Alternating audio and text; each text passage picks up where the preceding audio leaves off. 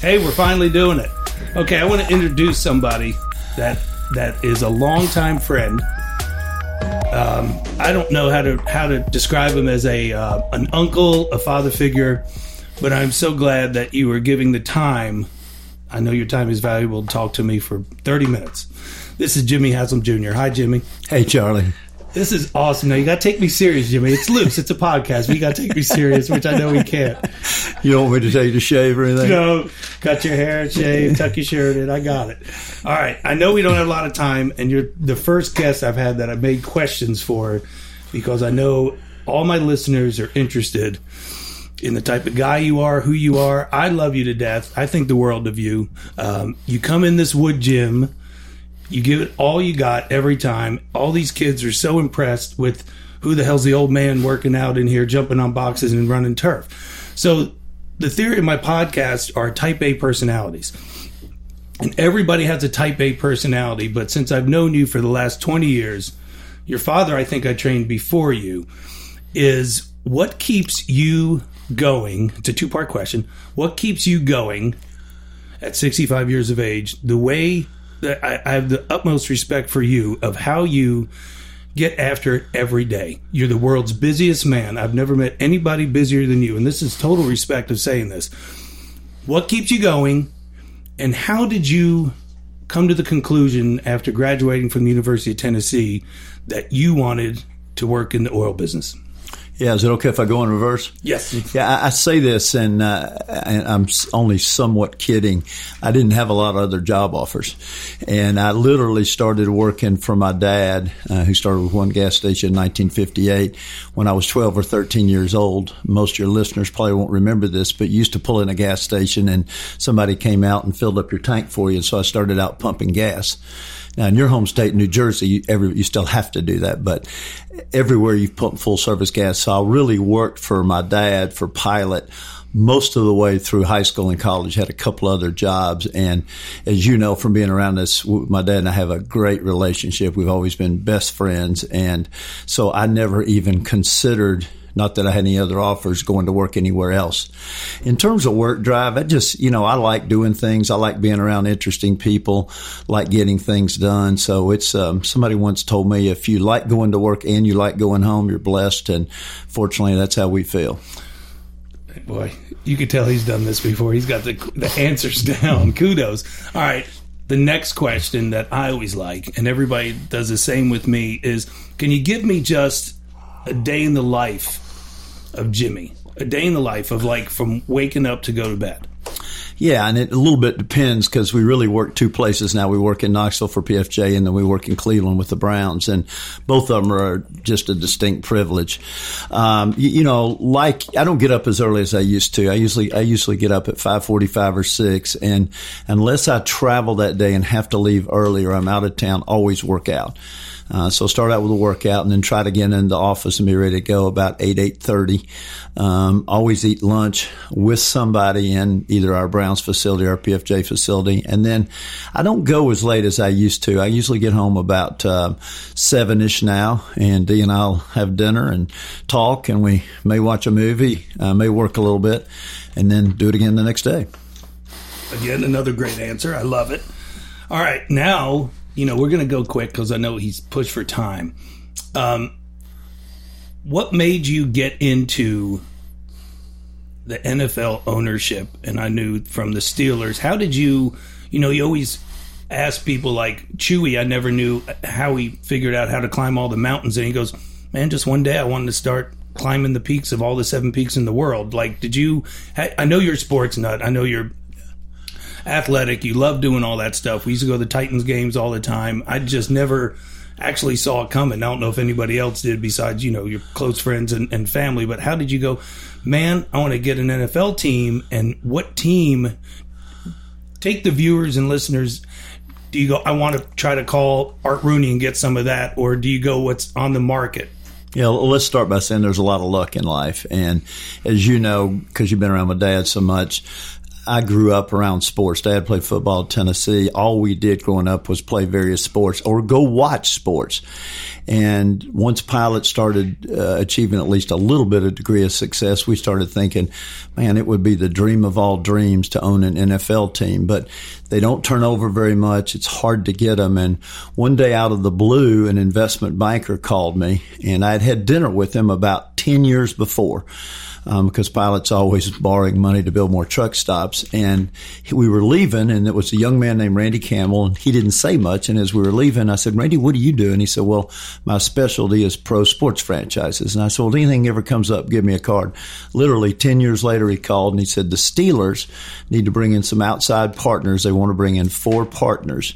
And would you be interested? And I thought about it and I said, nah, we're, we're really not minority kind of guys. So uh, I passed and he called back about a week later and he said, do you ever go to Pittsburgh? And I said, and here's where the luck comes in. He says, matter of fact, I'm going in about, or I'm going in about a week. We just opened a truck stop right outside of Pittsburgh in Smithton, Pennsylvania.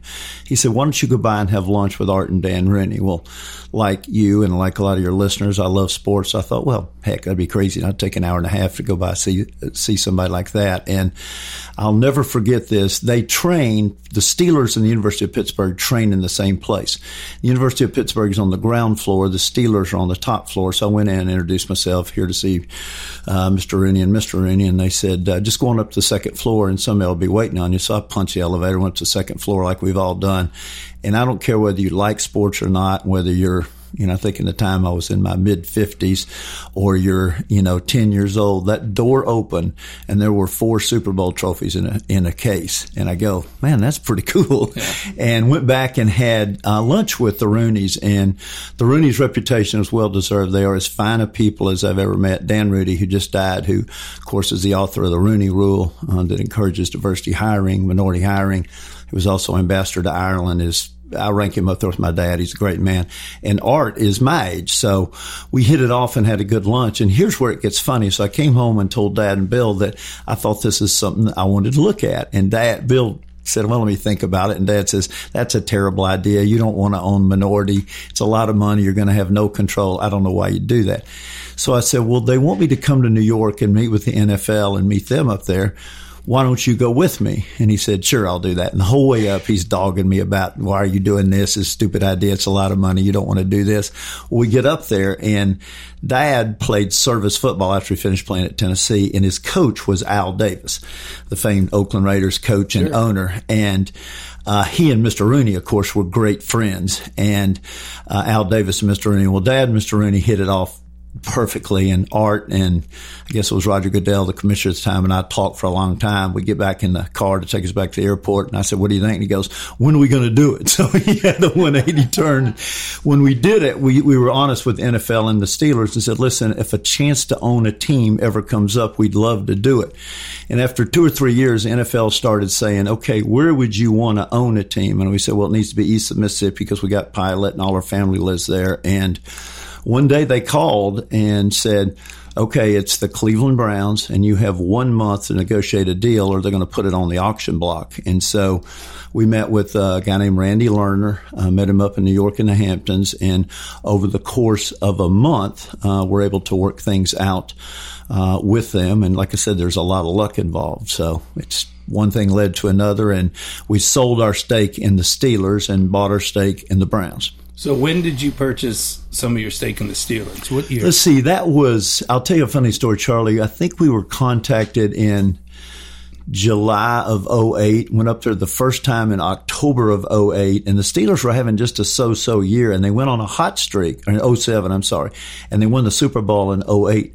So we're down on the field. I remember looking over at Dee. She's 10 feet from Ben Roethlisberger. The confetti's coming down. It's a totally surreal moment, and we hadn't even written a check yet. So we got these big Super Bowl rings, hadn't written a check yet, and that was the first year. The third year, we went to the Super Bowl again and lost uh, to Green Bay. Aaron Rodgers had tremendous game. And I thought, well, this isn't that hard. And then, of course, since we've been the Browns, it's been a huge struggle because it's tough to learn pro football. Uh, but hopefully, we're making some progress now and got the right people in the right place. I like it. That's a lot. That's a lot. I, I do remember a couple trips with you that I took took with him to make sure Kansas he was, City. he was doing the right things with the Steelers to Kansas City trip. I think I was telling Dr. James Chu, the guy I had on my first guest, about that story, and he was blowing snot bubbles out this morning talking about that one. So, um, okay, now now let's do the correlation. How is it different running pilot to the correlation or parallel to the Cleveland Browns? Because you know, I mean, pilot travel centers, how you merge the Flying J and pilot travel centers was amazing. I mean, and that took a lot of time. We were training. You'd always out in the parking lot and going, "Hey, I'm still on a phone call." I mean, it was. I saw it in you of how you how you grew that, but you were actually here for that. You were in on site a lot more. Remember we talked about that. Yeah. So I- how was the correlation? I think it's different, and I'll, I'll make the analogy to Art Rooney. Art's grandfather, they called him Chief. Uh, he was Art Rooney the first, started the Steelers, so that was their family business.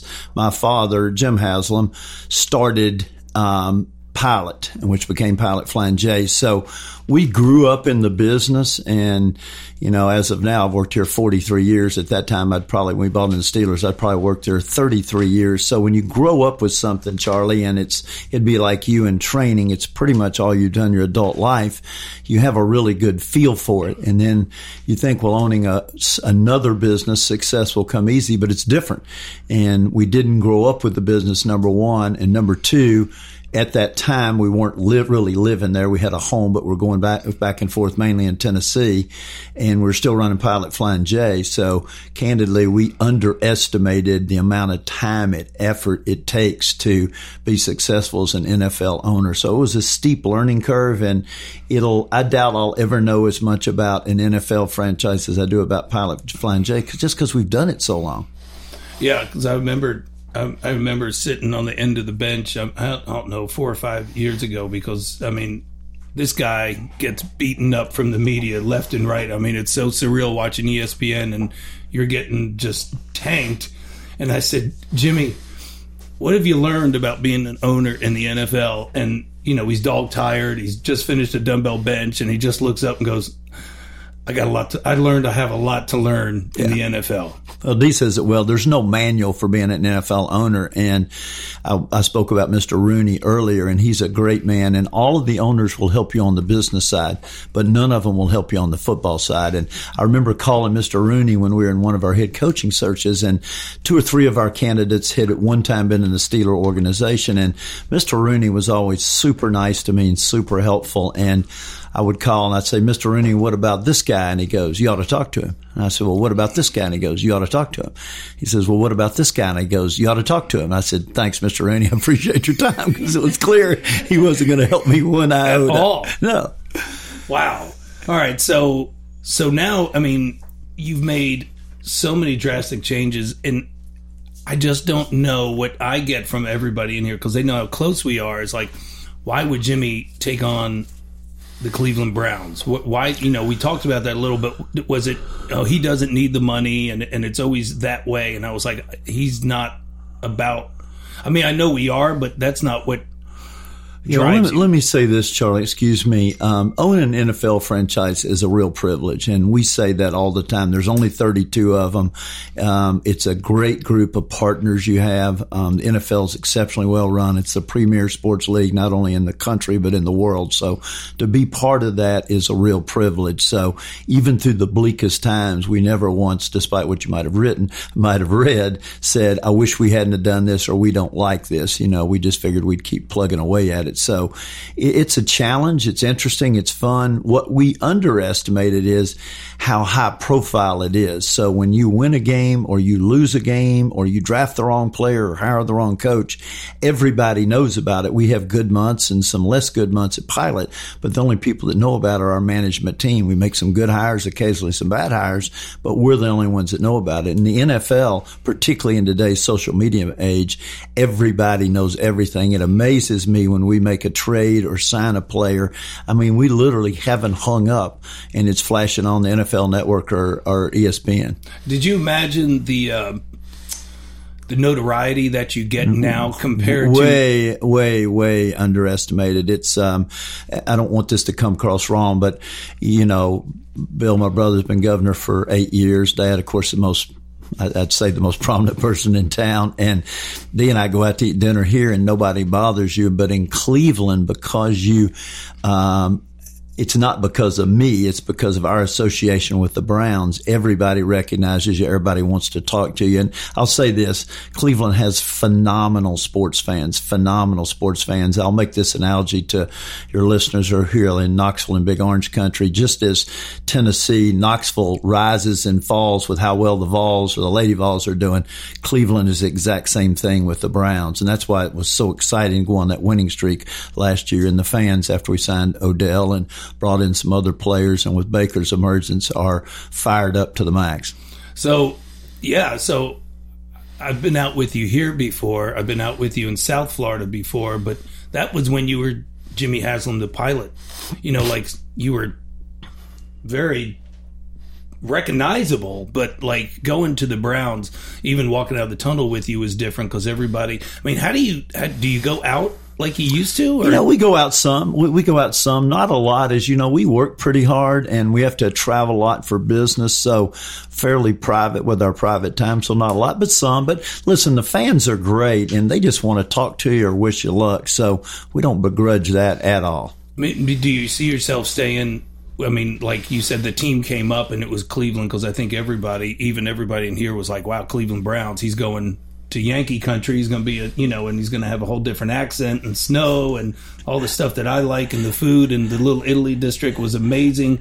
Do you see yourself like a Clevelander? Is that what they're called? Yeah, you know, listen, we were born and grew up here in East Tennessee, so it'll always be home, and a lot of our family is here. But we spent a tremendous amount of time in Cleveland. Whitney, our oldest daughter, and her husband J.W. live there, as you know, along with three grandsons. So we've met great fans up there in the Midwest. is a great place to live, and believe it or not, you grew up in New Jersey. You get used to the cold weather. The only time it's really tough is this time of year when it's nice and the grass is green and up there, uh, we had three inches of snow on Sunday on March 31st. So spring comes late, but it's a great town. People in the Midwest have great work ethic. And like I said, it's a huge sports town. Okay. Remember question. when the Cavs won? Just one thing. Excuse me for interrupting. No, no, you go, go. When We're they had that parade, um, they had mm-hmm. a million people there when the Cavs won. So think about that, a million people. Here's one other statistic Cleveland's real proud of. There was not one single arrest. I mean, every time I was up there and the times that I've stayed, uh, I love the city. Yeah. I, I, mean, you stay at the Nine, the hotel, or whatever. It's a it's a great vibe, and and like he said, and we were fortunate enough to have a tennis pro down here from Cleveland, Ohio, that's up there now, and he was when he was here he followed every sport. He knew who Yan Gomes. I mean, yeah. in here going, oh my God, Yan Gomes is in here. Like he's the catcher for the those. The, your sport fans are amazing. I yeah. mean, like you said, the correlation to UT. I think was that by luck that that just happened. That it was I'm going to get the Cleveland Browns. Yeah, it was pure luck. I mean, it, it, could have. First of all, it was luck that a team was even available, and second of all, uh, Randy Lerner didn't want it to go to a big auction, and so the NFL it was somewhat of an arranged marriage, and so um, it was. I keep saying this. It was pure luck. And and and we'll wrap it up. I just want one two questions. 20 minutes. We're good. Thank you, program director. I appreciate it on the late Friday Highly night. paid drive job. She's just happy that, you know, things are going her way. All right. So no softball game tonight. No softball game tonight. Yes. you can relax tonight and not get thrown out. Um, the the month that the intriguing thing that I never knew is, and I'm with you and close, and I bat a lot of things off this guy and call him, and, and it's it's nice because I don't have a dad anymore, and Jimmy and his whole family have taken me in like a dad, like a big family. It's awesome. Is that month when they go, hey, I don't know who they is that calls you and NFL. says NFL. Yeah. You're going to just say NFL. Okay. Yeah. NFL calls you. You got one month. Well, do you get juiced on that, so to speak, of like, okay, it's wheeling and dealing because that's what you do. You're, you're, yeah, it was like any other business transaction. There were times that um, we thought it would happen, and there are times when we, we thought it wouldn't. And I won't name the owner because I don't think that'll be fair. But there was actually a time late in the month that I just thought this isn't going to work out. It's too much money. It doesn't make sense. And I called the NFL and told them that. Within five minutes, they had a prominent NFL owner call me and said, Hey, I know where you are. I've been there myself. um, just sleep on it tonight because you may never get this chance again. And we did it. I did it. We talked as a family and decided, okay, let's go in and hang in there and see if we can work things out. And two days later, we signed a deal. So I keep talking about luck, but if that owner doesn't call, we wouldn't have the Browns today. That's interesting. That is. So the next step, what's the next step for for you? Not pilot, not Browns. The next step for Jimmy Haslam, at 65 years of age. What's your next goal? Because you're the most goal oriented guy I've ever been around. So when everybody says I don't have time to train because I'm in the health and wellness industry, in the sport specific training industry, but when people say I don't have time to train, I always use you as the analogy of well, if Jimmy Haslam has time, you have time. So, what's your next step at 65? I, I, don't know if this will surprise you or not, Charlie. Actually, I actually want to get a little bit more balance in my life. And I've tried to do that over the last several years for it not to be all about work, but to balance uh, faith, work, family, friends. Uh, we had a bunch of couples in town last weekend and just hung out and hiked and walked and ate and drank wine and had a blast. And you need friends. Uh, as you know, you've got great friends too, but those relationships, whether they're with family or with friends, mean a tremendous amount. So I'm working hard. It doesn't come easy to have more balance. And, and are you heavily involved. You're huge. The Haslam family's huge in the community in Knoxville. They do so much. I mean, it's amazing what they do. And and Knoxville's your hometown. We get that. Is are you just is the same in Cleveland with the community? Actually, Dee carries the all, almost all the water there and does a tremendous job. Um, we've been involved in the charter school effort for a long time, but she's on a big hospital board, on the United Way board, on the big art museum board, or the symphony board. I say symphony board. So she's doing all that heavy lifting for us and doing a great job. Awesome. Awesome. Okay. I mean, I'm so glad. I know we're sweating. We just did a workout. This guy, uh, like I said, never stops. He gave me that time, and I'm so humbled to have you across from the table. It's amazing. I love you. You're like a brother, a father, an uncle to me, a mentor. I know I knocked so many things off you, and I could always tell with Jimmy when you're texting, when you get one words, he's good. We, have had enough. We're good, and and I love you for that. And thank you so much for coming on. All right, Charlie. Thank you, man. Appreciate it.